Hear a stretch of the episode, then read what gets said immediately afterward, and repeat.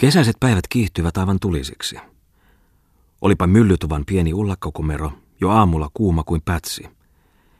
Kesäasukas jätti sen koko päiväksi toverilleen, ampiaiselle, joka lenteli edestakaisin ikkunan rausta sisään ja ulos. Hän vietti nyt aikujaan heinäniityllä. Sitä kirjasivat päivänkakkarat ja apilaat.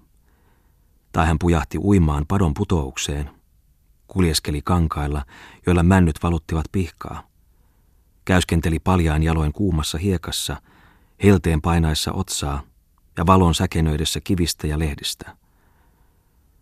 Nousipa hän tuo kolibreilla kaunistettu viitta verhonaan vaaroille, joilla kohoili nopeasti heinäpieleksiä ja joilla pienten peltojen tähkät alkoivat jo riippua raskaina ja kalpean värisinä.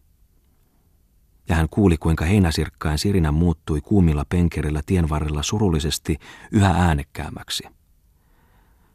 Mutta illoin, kun aurinko kuuman päivän jälkeen oli laskenut ruskoon, aivan sarlakan punaiseen, niin että se säkenöi mustien oksien välitse, kuin viinipullon kapseli.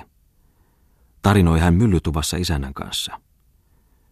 Tupa hämärtyi aikaisemmin illalla yhä, ja pian näki Lauri kylmän ja kostean usvan yläpuolella, joka nousi aina iltaisin laakson pohjalta, saapat vuoren sivulla alakuloisen sirppikuun.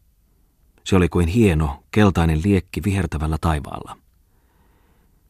Ja yksinpä haikea vitinäkin takan hiilustassa tuntui taiteilijasta jo syksyiseltä, yksinäiseltä.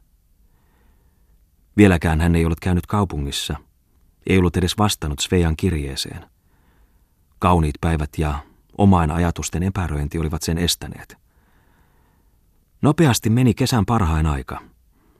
Ja vihdoin eräänä kuumana päivänä, monien muiden sellaisten päivien jälkeen, joina oli kuulunut kaukaa alinomaa heikkoa kuminaa, nousi jo aamupuolella, kun ilmanrannat olivat sammeat ja melkeinpä punaiset, Myllylaakson koivikon kahdelta puolelta taivaalle tumma pilvi.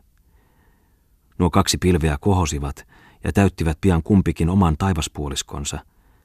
Keskitaivas oli vielä sininen ja pilvetön. Ja nyt jylähti ukkonen entistä kovemmin. Pilvet yleenivät nopeasti vastatusten, ne peittivät taivaan sinisen osan, yhtyivät, ja laakso jäi niiden varjoon. Nousi tuuli, ja pian myllymetsikön koivut kallistuvat ukonnilmasta, uhuimmat vääntyen luokiksi, niiden lehvät huiskivat nurin. Jyrinä puhkesi koko voimallaan, niin kuin olisi sata tykkiä yhtä aikaa laukaistu. Se sähisi, pauhasi, rämisi. Sitä katseli Lauri Falk ladonovelta, auteltuaan mylläriä saamaan sisään heiniä. Sateen syöksyessä vinosti tuolla myllylampeen, rankkana ja rajusti kuin vaajat. Maisema tuprusi nyt kuin savussa, niin ettei lammen vastaista rantaa erottanut. Näytti kuin olisi siellä temmeltänyt tuisku. Nyt se purkautui, huokasi Lauri Falk.